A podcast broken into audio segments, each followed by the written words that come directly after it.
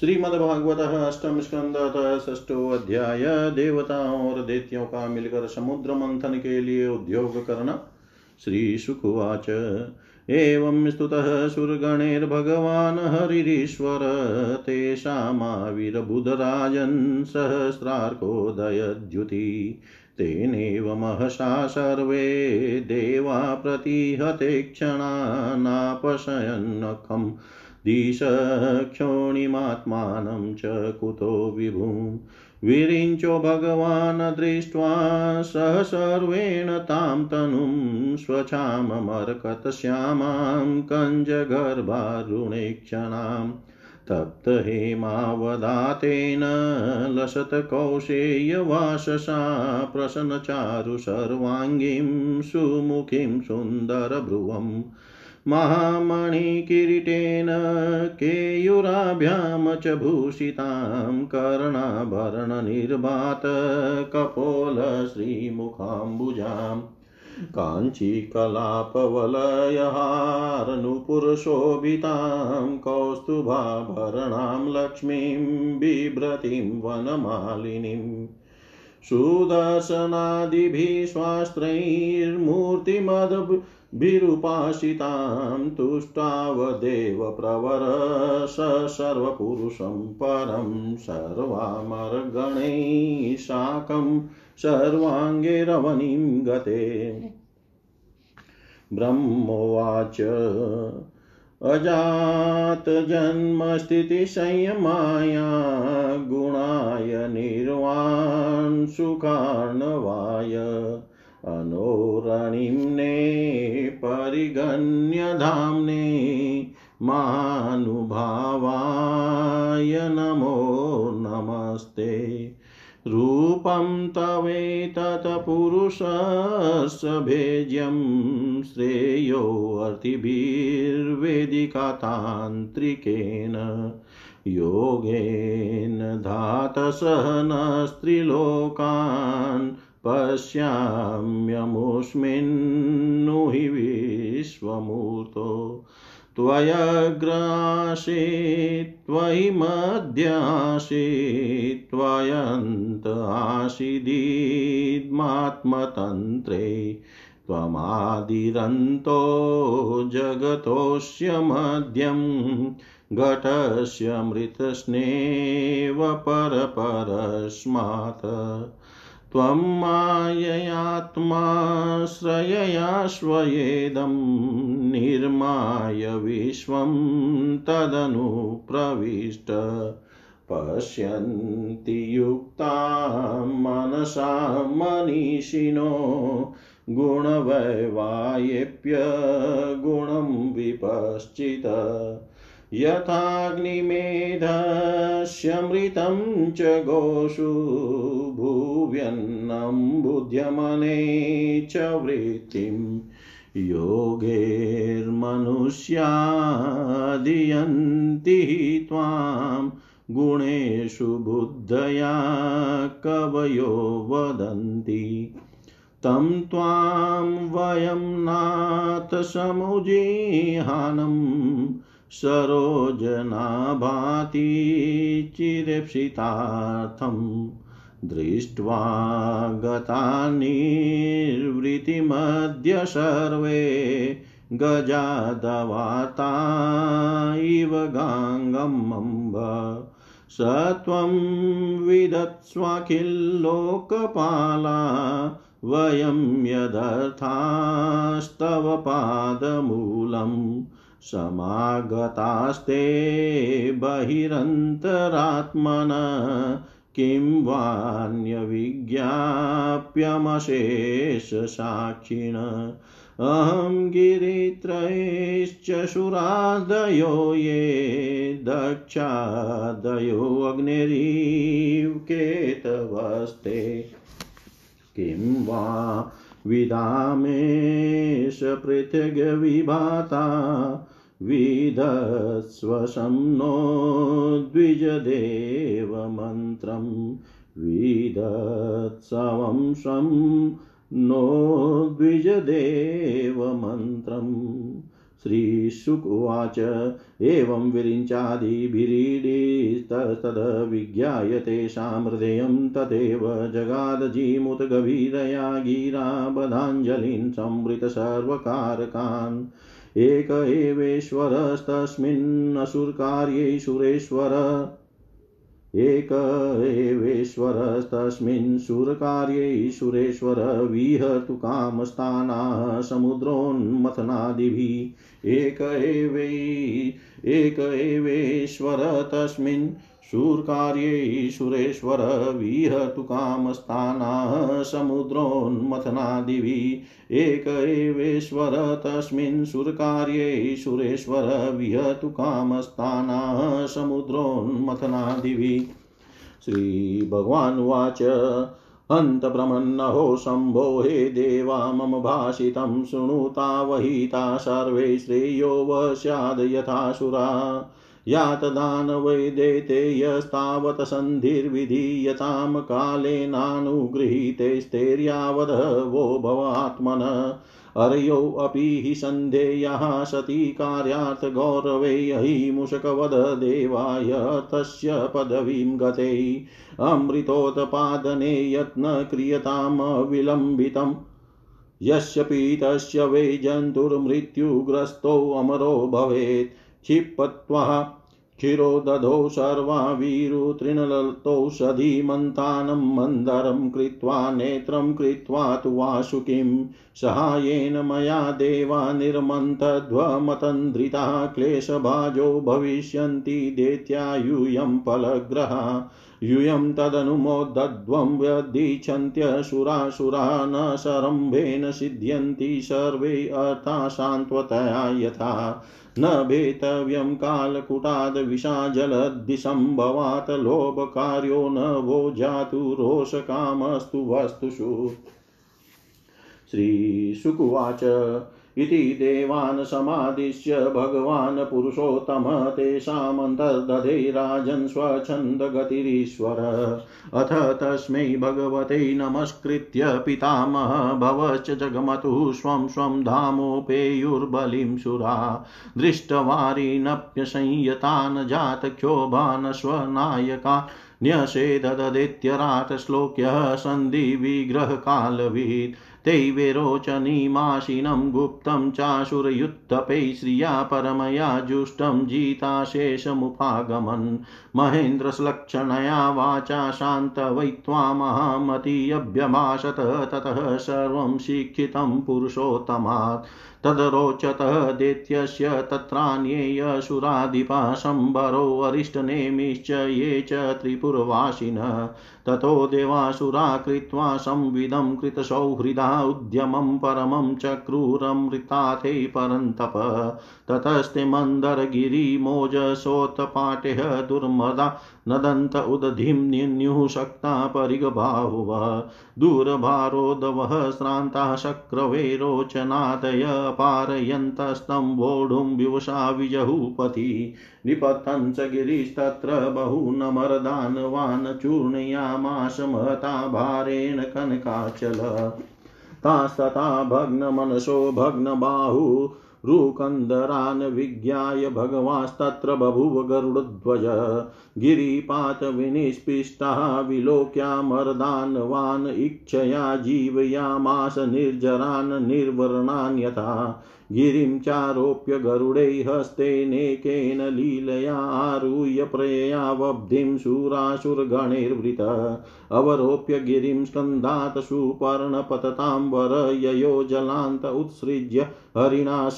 विसर्जितः ययो जलान्त उत्सृज्य हरिणाश विसर्जितः। श्री सुखदेव जी कहते हैं परीक्षित, जब देवताओं ने सर्वशक्तिमान भगवान श्री हरि की इस प्रकार स्तुति की तब वे उनके बीच में ही प्रकट हो गए। उनके शरीर की प्रभा ऐसी थी मानो हजारों सूर्य एक साथ ही उग गए हो। भगवान की उस प्रभा से सभी देवताओं की आंखें आंखें चौंधिया गई। वे भगवान को तो क्या आकाश दिशाएं पृथ्वी और अपने शरीर को भी न देख सके।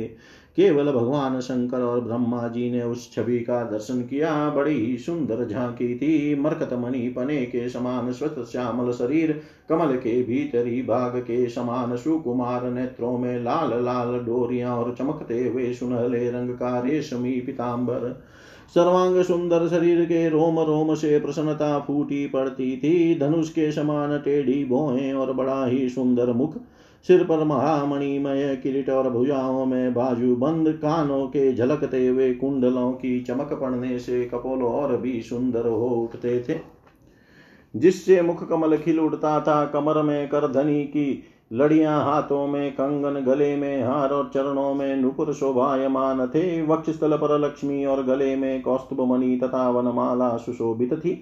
भगवान के निज अस्त्र, सुदर्शन चक्र आदि मूर्तिमान होकर उनकी सेवा कर रहे थे। सभी देवताओं ने पृथ्वी पर गिरकर साष्टांग प्रणाम किया। फिर सारे देवताओं को साथ ले शंकर जी तथा ब्रह्मा जी परम पुरुष भगवान की स्तुति करने लगे। ब्रह्मा जी ने कहा, जो जन्म स्थिति और प्रलय से कोई संबंध नहीं रखते, जो प्राकृत गुणों से रहित एवं मोक्ष स्वरूप परमानंद के महान समुद्र है, जो सूक्ष्म से भी सूक्ष्म है और जिनका स्वरूप अनंत है, उन पर ऐश्वर्यशाली प्रभु को हम लोग बार बार नमस्कार करते हैं। पुरुषोत्तम, अगर आपना कल्याण चाहने वाले साधक वेदोक्त एवं पांच रात्रोक्त विधि से आपके इसी स्वरूप की उपासना करते हैं।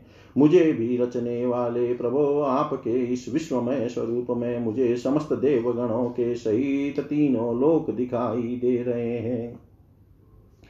आप में ही पहले यह जगत लीन था, मध्य में भी यह आप में ही स्थित है और अंत में भी यह पुनः आप में ही लीन हो जाएगा। आप स्वयं कार्य कारण से परे परम स्वतंत्र है। आप ही इस जगत के आदि, अंत और मध्य है, वैसे ही जैसे घड़े का आदि, मध्य और अंत मिट्टी है।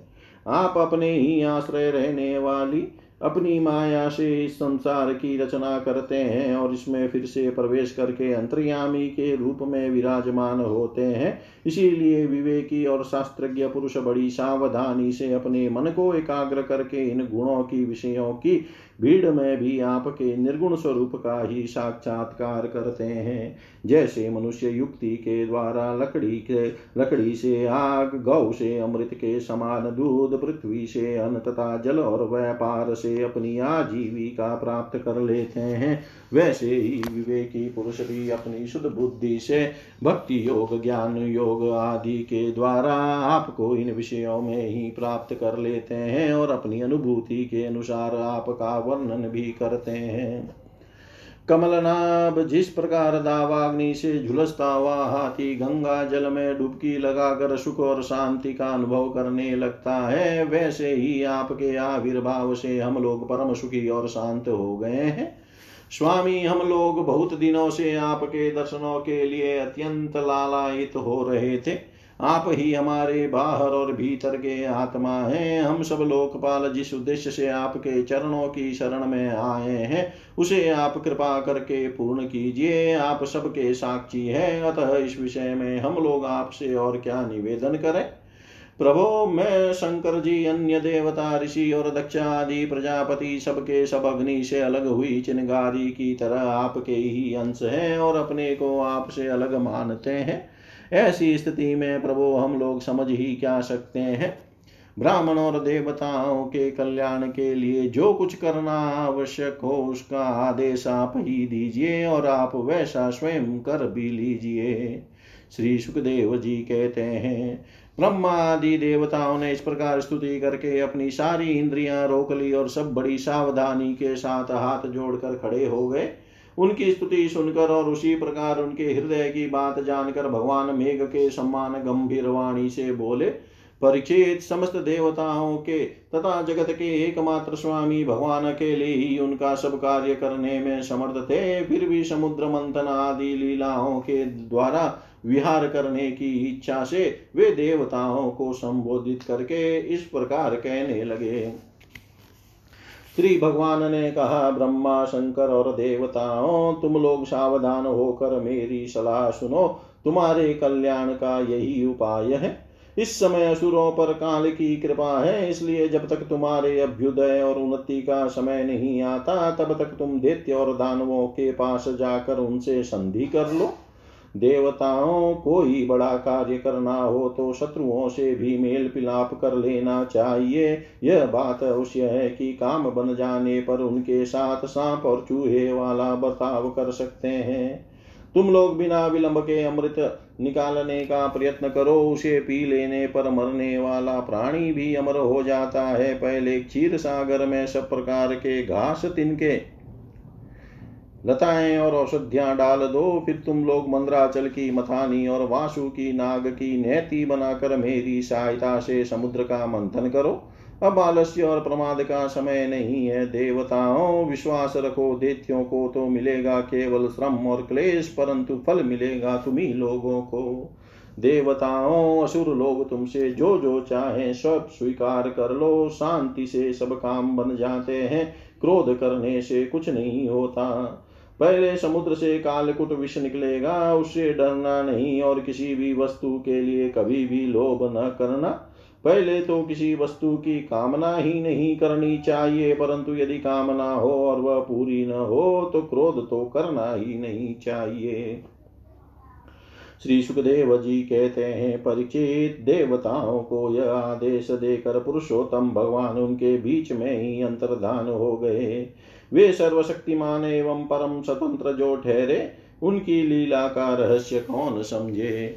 उनके चले जाने पर ब्रह्मा और शंकर ने फिर से भगवान को नमस्कार किया और वे अपने अपने लोकों को चले गए। तदनंतर इंद्रादि देवता राजा बलि के पास गए।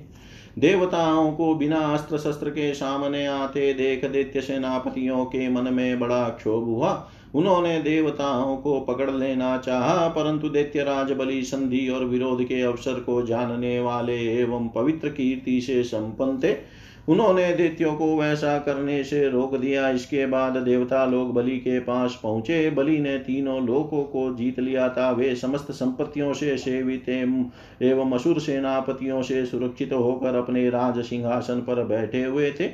बुद्धिमान इंद्र ने बड़ी मधुर वाणी से समझाते हुए राजा बलि से वे सब बातें कहीं जिनकी शिक्षा स्वयं भगवान ने उन्हें दी थी। वह बात दैत्य राज बलि को जंच गई। वहां बैठे हुए दूसरे सेनापति शंबर, अरिष्टनेमी और त्रिपुर निवासी असुरों को भी यह बात बहुत अच्छी लगी। तब देवता और असुरों ने आपस में संधि समझौता करके मित्रता कर ली और परिचित वे सब मिलकर अमृत मंथन के लिए पूर्ण उद्योग करने लगे। इसके बाद उन्होंने अपनी शक्ति से मंदराचल को उखाड़ लिया और ललकारते हुए गरजते हुए उसे समुद्र तट की ओर ले चले।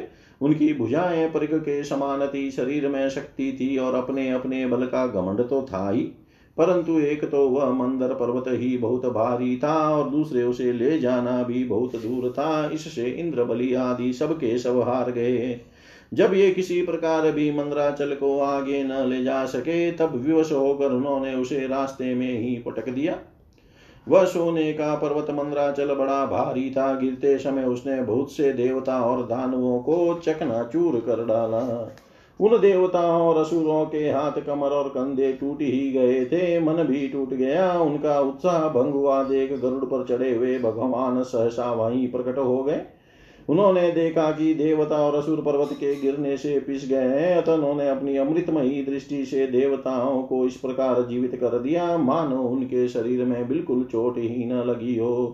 इसके बाद उन्होंने खेल ही खेल में एक हाथ से उस पर्वत को उठाकर गरुड़ पर रख लिया और स्वयं भी सवार हो गए। फिर देवता और असुरों के साथ उन्होंने समुद्र तट की यात्रा की। पक्षी राज गरुड़ ने समुद्र के तट पर पर्वत को उतार दिया। फिर भगवान के विदा करने पर गरुड़ जी वहां से चले गए। इति श्रीमद्भागवते महापुराणे पारमहंस्यां संहितायाम् अष्टम स्कन्धे अमृतमथने मन्दराचलानयनं नाम षष्ठोऽध्याय। सर्वं त्रीशां सदाशिवार्पणमस्तु। ओं विष्णवे नमः। ओं विष्णवे नमः। ओं विष्णवे नमः।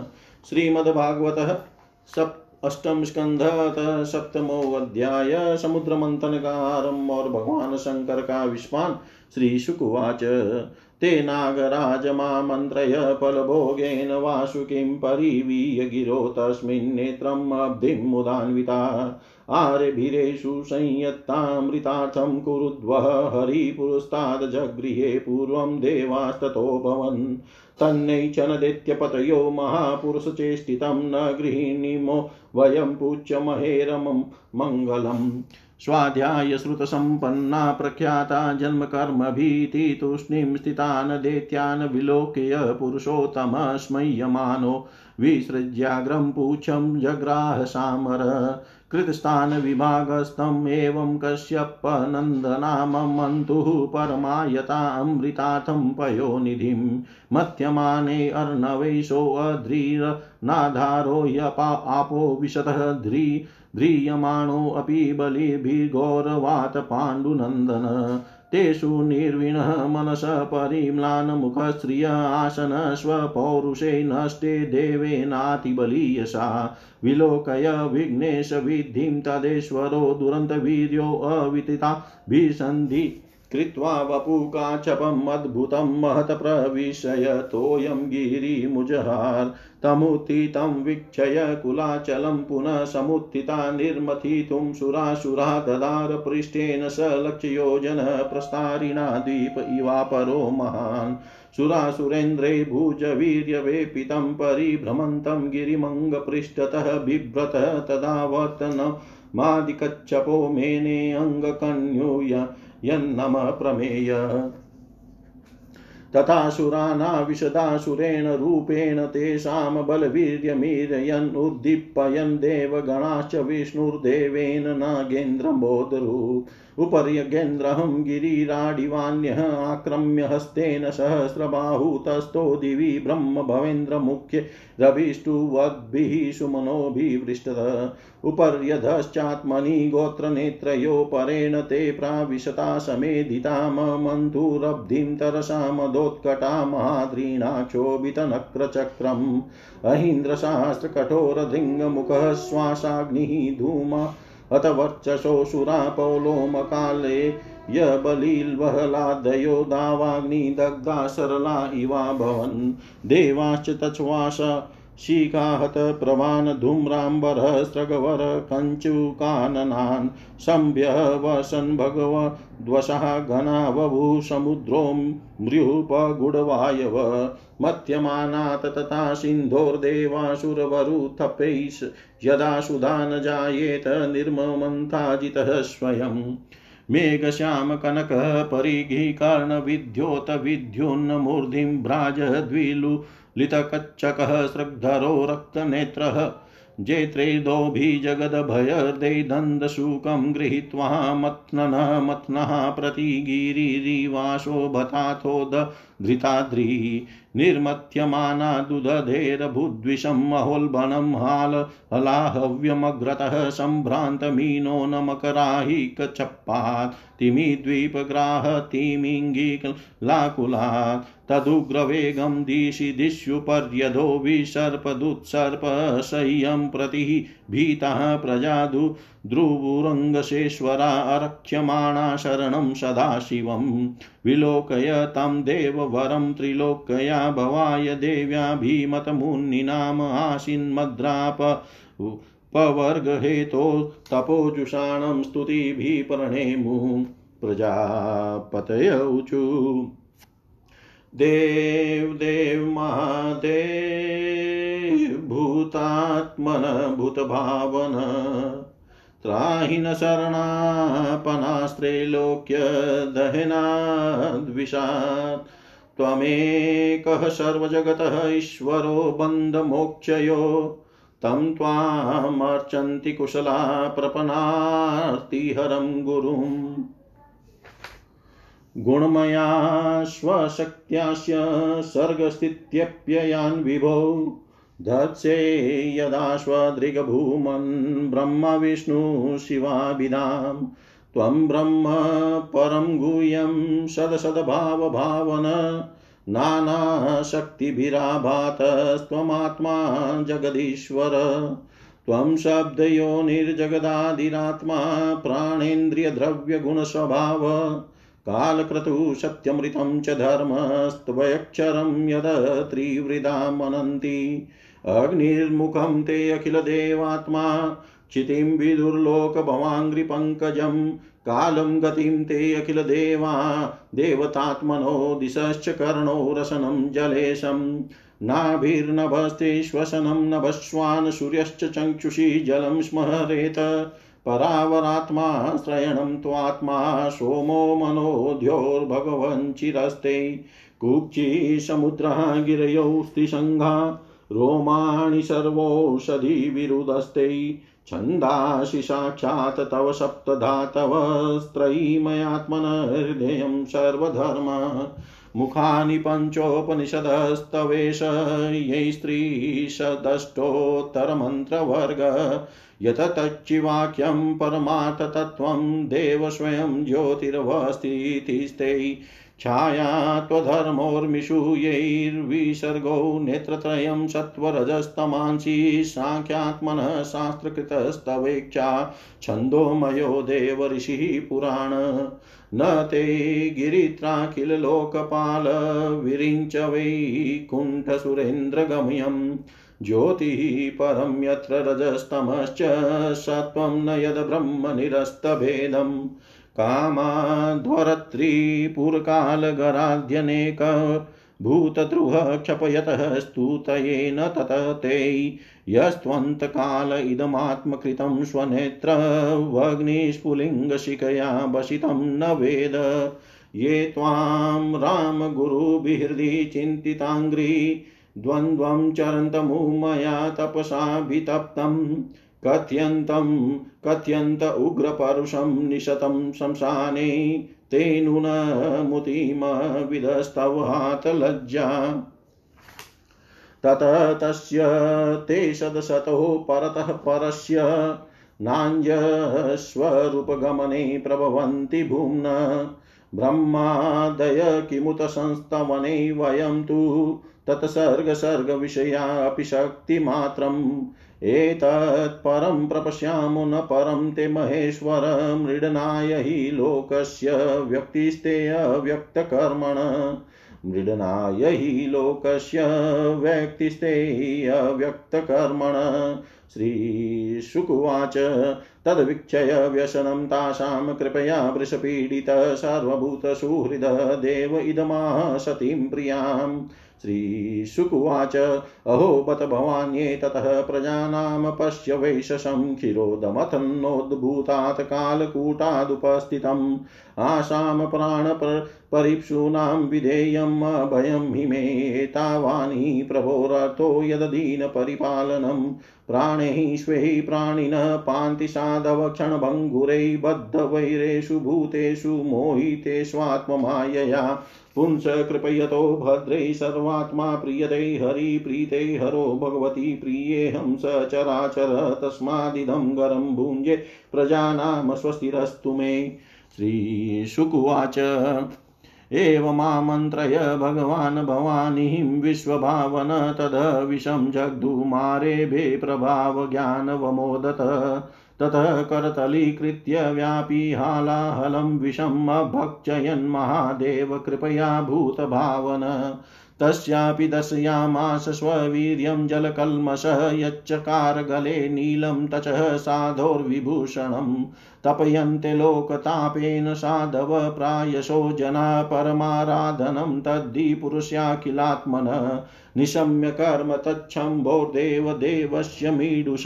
प्रजादाक्षायणी ब्रह्म वैकुण्ठश्च संसशिरे प्रस्कनं पिबतः प्राणेर्यतं किञ्चि जग गृहूष्मः ततः वृश्चि काही विशोषध्यो दन्दशुकाश्च ये अपरे वृश्चि काही विशोषध्यो दन्दशुकाश्च ये अपरे श्री सुखदेव जी कहते हैं परीक्षित देवता और असुरों ने नागराज वासुकी को यह वचन देकर कि समुद्र मंथन में प्राप्त होने वाले अमृत में तुम्हारा भी हिस्सा रहेगा उन्हें भी सम्मिलित कर लिया। इसके बाद उन लोगों ने वासुकी नाग को नेति के समान मंदराचल में लपेट कर भली भांति उद्यत हो बड़े उत्साह और आनंद से अमृत के लिए समुद्र मंथन प्रारंभ किया। उस समय पहले पहल अजित भगवान वासुकी के मुख की ओर लग गए। इसलिए देवता भी उधर ही आ जुटे, परंतु भगवान की यह चेष्टा दैत्य सेनापतियों को पसंद न आई। उन्होंने कहा कि पूंछ तो सांप का अशुभ अंग है, हम उसे नहीं पकड़ेंगे। हमने वेद शास्त्रों का विधि पूर्वक अध्ययन किया है, ऊंचे वंश में हमारा जन्म हुआ है और वीरता के बड़े बड़े काम हमने किए हैं। हम देवताओं से किस बात में कम है? यह कहकर वे लोग चुपचाप एक और खड़े हो गए। उनकी यह मनोवृत्ति देखकर भगवान ने मुस्कुराकर वासुकी का मुंह छोड़ दिया और देवताओं के साथ उन्होंने पूंछ पकड़ ली। इस प्रकार अपना अपना स्थान निश्चित करके देवता और असुर अमृत प्राप्ति के लिए पूरी तैयारी से समुद्र मंथन करने लगे। परीक्षित, जब समुद्र मंथन होने लगा तब बड़े बड़े बलवान देवता और असुरों के पकड़े रहने पर भी अपने भार की अधिकता और नीचे कोई आधार न होने के कारण मंदराचल समुद्र में डूबने लगा। इस प्रकार अत्यंत बलवान देव के द्वारा अपना सब किया कराया मिट्टी में मिलता देख उनका मन टूट गया। सबके मुंह पर उदासी छा गई। उस समय भगवान ने देखा कि यह तो विघ्नराज की करतूत है, इसलिए उन्होंने उसके निवारण का उपाय सोचकर अत्यंत विशाल एवं विचित्र कच्छप का रूप धारण किया और समुद्र के जल में प्रवेश करके मंदराचल को ऊपर उठा दिया। भगवान की शक्ति अनंत है, वे सत्य संकल्प हैं, उनके लिए यह कौन सी बड़ी बात थी। देवता और असुरों ने देखा कि मंदराचल तो ऊपर उठाया है, तब वे फिर से समुद्र मंथन के लिए उठ खड़े हुए। उस समय भगवान ने जम्बू द्वीप के समान एक लाख योजन फैली हुई अपनी पीठ पर मंदराचल को धारण कर रखा था। परिचित, जब बड़े बड़े देवता और असुरों ने अपने बाहुबल से मंदराचल को प्रेरित किया तब वह भगवान की पीठ पर घूमने लगा। अनंत शक्तिशाली आदि कच्छप भगवान को उस पर्वत का चक्कर लगाना ऐसे जान पड़ता था मानो कोई उनकी पीठ खुजला रहा हो। साथ ही समुद्र मंथन संपन्न करने के लिए भगवान ने असुरों में उनकी शक्ति और बल को बढ़ाते हुए असुर रूप से प्रवेश किया। वैसे ही उन्होंने देवताओं को उत्साहित करते हुए उनमें देव रूप से प्रवेश किया और वासुकी नाग में निद्रा के रूप से। इधर पर्वत के ऊपर दूसरे पर्वत के समान बनकर सहस्त्रबाहु भगवान अपने हाथों से उसे दबाकर स्थित हो गए। उस समय आकाश में ब्रह्मा, शंकर, इंद्र आदि उनकी स्तुति और उनके ऊपर पुष्पों की वर्षा करने लगे। इस प्रकार भगवान के पर्वत के ऊपर उसको दबा रखने वाले के रूप में, नीचे उसके आधार कच्छप के रूप में, देवता और आसुरों के शरीर में उनकी शक्ति के रूप में, पर्वत में दृढ़ता के रूप में और नेति बने हुए वासुकी नाग में निद्रा के रूप में, जिससे उसे कष्ट न हो, प्रवेश करके सब ओर से सबको शक्ति संपन्न कर दिया। अब वे अपने बल के मद से उन्मत्त होकर मंदराचल के द्वारा बड़े वेग से समुद्र मंथन करने लगे। उस समय समुद्र और उसमें रहने वाले मगर, मछली आदि जीव क्षुब्ध हो गए। नागराज वासुकी के हजारों कठोर नेत्र, मुख और श्वासों से विष की आग निकलने लगी। उनके धुएं से पोलोम, काले, यबली, इलवल और आदि असुर निस्तेज हो गए। उस समय वे ऐसे जान पड़ते थे मानो दावानल से झुलसे हुए साखू के पेड़ खड़े हो। देवता भी उससे न बच सके। वासु के श्वास की लपटों से उनका भी तेज फीका पड़ गया। वस्त्रमाला, कवच एवं मुख धूमिल हो गए। उनकी यह दशा देख कर भगवान की प्रेरणा से बादल देवताओं के ऊपर वर्षा करने लगे एवं वायु समुद्र की तरंगों का स्पर्श करके शीतलता की और शीतलता और सुगंधि का संचार करने लगी। इस प्रकार देवता और असुरों के समुद्र मंथन करने पर भी जब अमृत न निकला तब स्वयं अजित भगवान समुद्र मंथन करने लगे। मेघ के समान सांवले शरीर पर सुनहला पीताम्बर, कानों में बिजली के समान चमकते हुए कुंडल, सिर पर लहराते हुए घुंघराले बाल, नेत्रों में लाल लाल रेखाएं और गले में वनमाला सुशोभित हो रही थी। संपूर्ण जगत को अभयदान करने वाले अपने विश्व विजयी भुजदंडों से वासुकी नाग को पकड़कर तथा कूर्म रूप से पर्वत को धारण कर जब भगवान मंदराचल की मथानी से समुद्र मंथन करने लगे, उस समय वे दूसरे पर्वत राज के समान बड़े ही सुंदर लग रहे थे। जब अजित भगवान ने इस प्रकार समुद्र मंथन किया तब समुद्र में बड़ी खलबली मच गई। मछली मगर सांप और कछुए भयभीत तो होकर ऊपर आ गए और इधर उधर भागने लगे। तिमी तिमिंगिल आदि मच्छ समुद्री हाथी और ग्राह व्याकुल हो गए। उसी समय पहले पहल हालाहल नाम का अत्यंत उग्र विष निकला। वह अत्यंत उग्र विष दिशा विदिशा में ऊपर नीचे सर्वत्र उड़ने और फैलने लगा। इस असह्य विष से बचने का कोई उपाय भी तो न था। भयभीत होकर संपूर्ण प्रजा और प्रजापति किसी के द्वारा त्राण न मिलने पर भगवान सदाशिव की शरण में गए। भगवान शंकर सती जी के साथ कैलाश पर्वत पर विराजमान थे। बड़े बड़े ऋषि मुनि उनकी सेवा कर रहे थे। वे वहां तीनों लोकों के अभ्युदय और मोक्ष के लिए तपस्या कर रहे थे। प्रजापतियों ने उनका दर्शन करके उनकी स्तुति करते हुए उन्हें प्रणाम किया। प्रजापतियों ने भगवान शंकर की स्तुति की। देवताओं के आराध्य देव महादेव, आप समस्त प्राणियों के आत्मा और उनके जीवन दाता हैं। हम लोग आपकी शरण में आए हैं। त्रिलोकी को भस्म करने वाले इस उग्र विष से आप हमारी रक्षा कीजिए। सारे जगत को बांधने और मुक्त करने में एकमात्र आप ही समर्थ हैं। इसलिए विवेकी पुरुष आपकी ही आराधना करते हैं, क्योंकि आप शरणागत की पीड़ा नष्ट करने वाले एवं जगत गुरु हैं। प्रभो, अपनी गुणमयी शक्ति से इस जगत की सृष्टि स्थिति और प्रलय करने के लिए आप अनंत एक रस होने पर भी ब्रह्मा विष्णु शिव आदि नाम धारण कर लेते हैं। आप स्वयं प्रकाश है। इसका कारण यह है कि आप परम रहस्यमय ब्रह्म तत्व हैं। जितने भी देवता मनुष्य पशु पक्षी आदि सत अथवा असत चराचर प्राणी हैं, उनको जीवन दान देने वाले आप ही हैं। आपके अतिरिक्त सृष्टि भी और कुछ नहीं है, क्योंकि आप आत्मा हैं। अनेक शक्तियों के द्वारा आप ही जगत रूप में प्रतीत हो रहे हैं, क्योंकि आप ईश्वर हैं, सर्वसमर्थ हैं। समस्त वेद आप से ही प्रकट हुए हैं, इसलिए आप समस्त ज्ञानों के मूल स्रोत स्वतः सिद्ध ज्ञान है। आप ही जगत के आदि कारण महतत्व और त्रिविध अहंकार है, एवं आप ही प्राण इंद्रिय पंच महाभूत तथा शब्दादि विषयों के भिन्न भिन्न स्वभाव और उनके मूल कारण है। आप स्वयं ही प्राणियों की वृद्धि और ह्रास करने वाले काल हैं, उनका कल्याण करने वाले यज्ञ हैं, एवं सत्य और मधुरवाणी है। धर्म भी आपका ही स्वरूप है। आप ही अ उ म इन तीनों अक्षरों से युक्त प्रणव है अथवा त्रिगुणात्मिका प्रकृति है, ऐसा वेदवादी महात्मा कहते हैं। सर्वदेव स्वरूप अग्नि आपका मुख है। तीनों लोकों के अभ्युदय करने वाले शंकर, यह पृथ्वी आपका चरण कमल है। आप अखिल देव स्वरूप है। यह काल आपकी गति है। दिशाएं कान है और वरुण रसेंद्रिय रसनेन्द्रिय है। आकाश नाभि है, वायु श्वास है, सूर्य नेत्र है और जल वीर्य है। आपका अहंकार नीचे ऊंचे सभी जीवों का आश्रय है। चंद्रमा मन है और प्रभो स्वर्ग आपका सिर है। वेद स्वरूप भगवान समुद्र आपकी कोक है। पर्वत हड्डियां हैं। सब प्रकार की औषधियां और घास आपके रोम है।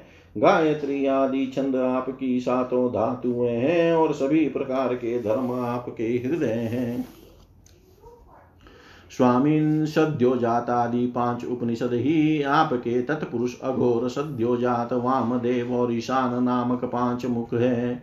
उन्हीं के पद छेद से अड़तीस कलात्मक मंत्र निकले हैं। आप जब समस्त प्रपंच से उपरत होकर अपने स्वरूप में स्थित हो जाते हैं, तब उसी स्थिति का नाम होता है शिव। वास्तव में वही स्वयं प्रकाश परमार्थ तत्व है। अधर्म की दंभ लोभ आदि तरंगों में आपकी छाया है, जिनसे विविध प्रकार की सृष्टि होती है। वे सत्व रज और तम आपके तीन नेत्र हैं। प्रभो, गायत्री आदि छंद रूप सनातन वेद ही आपका विचार है, क्योंकि आप ही सांख्य आदि समस्त शास्त्रों के रूप में स्थित है और उनके कर्ता भी है। भगवान आपका परम ज्योतिर्मय स्वरूप स्वयं ब्रह्म है। उसमें न तो रजोगुण तमोगुण एवं सत्वगुण है और न किसी प्रकार का भेदभाव ही। आपके उस स्वरूप को सारे लोकपाल यहाँ तक कि ब्रह्मा विष्णु और देवराज इंद्र भी नहीं जान सकते। आपने कामदेव दक्ष के यज्ञ त्रिपुरासुर और कालकुट विष जिसको आप अभी अभी अवश्य पी जाएंगे और अनेक जीवद्रोही असुरों को नष्ट कर दिया है, परंतु यह कहने से आपकी कोई स्तुति नहीं होती, क्योंकि प्रलय के समय आपका बनाया हुआ यह विश्व आपके ही नेत्र से निकली हुई आग की चिंगारी एवं लपट से जलकर भस्म हो जाता है। और आप इस प्रकार ध्यानमग्न रहते हैं कि आपको इसका पता ही नहीं चलता। जीवन मुक्त आत्मा राम पुरुष अपने हृदय में आपके युगल चरणों का ध्यान करते रहते हैं तथा आप स्वयं भी निरंतर ज्ञान और तपस्या में ही लीन रहते हैं। फिर भी सती के साथ रहते देख कर जो आपको आसक्त एवं शमशान वासी होने के कारण उग्र अथवा निष्ठुर बतलाते हैं, वे मूर्ख आपकी लीलाओं का रहस्य भला क्या जाने। उनका वैसा कहना निर्लजता से भरा है। इस कार्य और कारण रूप जगत से परे माया है और माया से भी अत्यंत परे आप हैं। इसलिए प्रभो, आपके अनंत स्वरूप का साक्षात ज्ञान प्राप्त करने में सहसा ब्रह्मा आदि भी समर्थ नहीं होते, फिर स्तुति तो कर ही कैसे सकते हैं। ऐसी अवस्था में उनके पुत्रों के पुत्र हम लोग कह ही क्या सकते हैं। फिर भी अपनी शक्ति के अनुसार हमने आपका कुछ गुणगान किया है। हम लोग तो केवल आपके इसी लीला विहारी रूप को देख रहे हैं, आपके परम स्वरूप को हम नहीं जानते। महेश्वर, यद्यपि आपकी लीलाएं अव्यक्त है, फिर भी संसार का कल्याण करने के लिए आप व्यक्त रूप से भी रहते हैं। श्री सुखदेव जी कहते हैं, परिचित प्रजा का यह संकट देख कर समस्त प्राणियों के अकारण बंधु देवादि देव भगवान शंकर के हृदय में कृपावश बड़ी व्यथा हुई। उन्होंने अपनी प्रिया सती से यह बात कही। शिव जी ने कहा, देवी, यह बड़े खेद की बात है। देखो तो सही, समुद्र मंथन से निकले हुए कालकुट विष के कारण प्रजा पर कितना बड़ा दुख आ पड़ा है। ये बेचारे किसी प्रकार अपने प्राणों की रक्षा करना चाहते हैं। इस समय मेरा यह कर्तव्य है कि मैं इन्हें निर्भय कर दूं। जिनके पास शक्ति सामर्थ्य है, उनके जीवन की सफलता इसी में है कि वे दीन दुखियों की रक्षा करें। सज्जन पुरुष अपने क्षण भंगुर प्राणों की बलि देकर भी दूसरे प्राणियों के प्राण की रक्षा करते हैं। कल्याणी, आपने ही मोह की माया में फंसकर संसार के अपने ही मोह की माया में फंसकर संसार के प्राणी मोहित हो रहे हैं और एक दूसरे से वैर की गांठ बांधे बैठे हैं।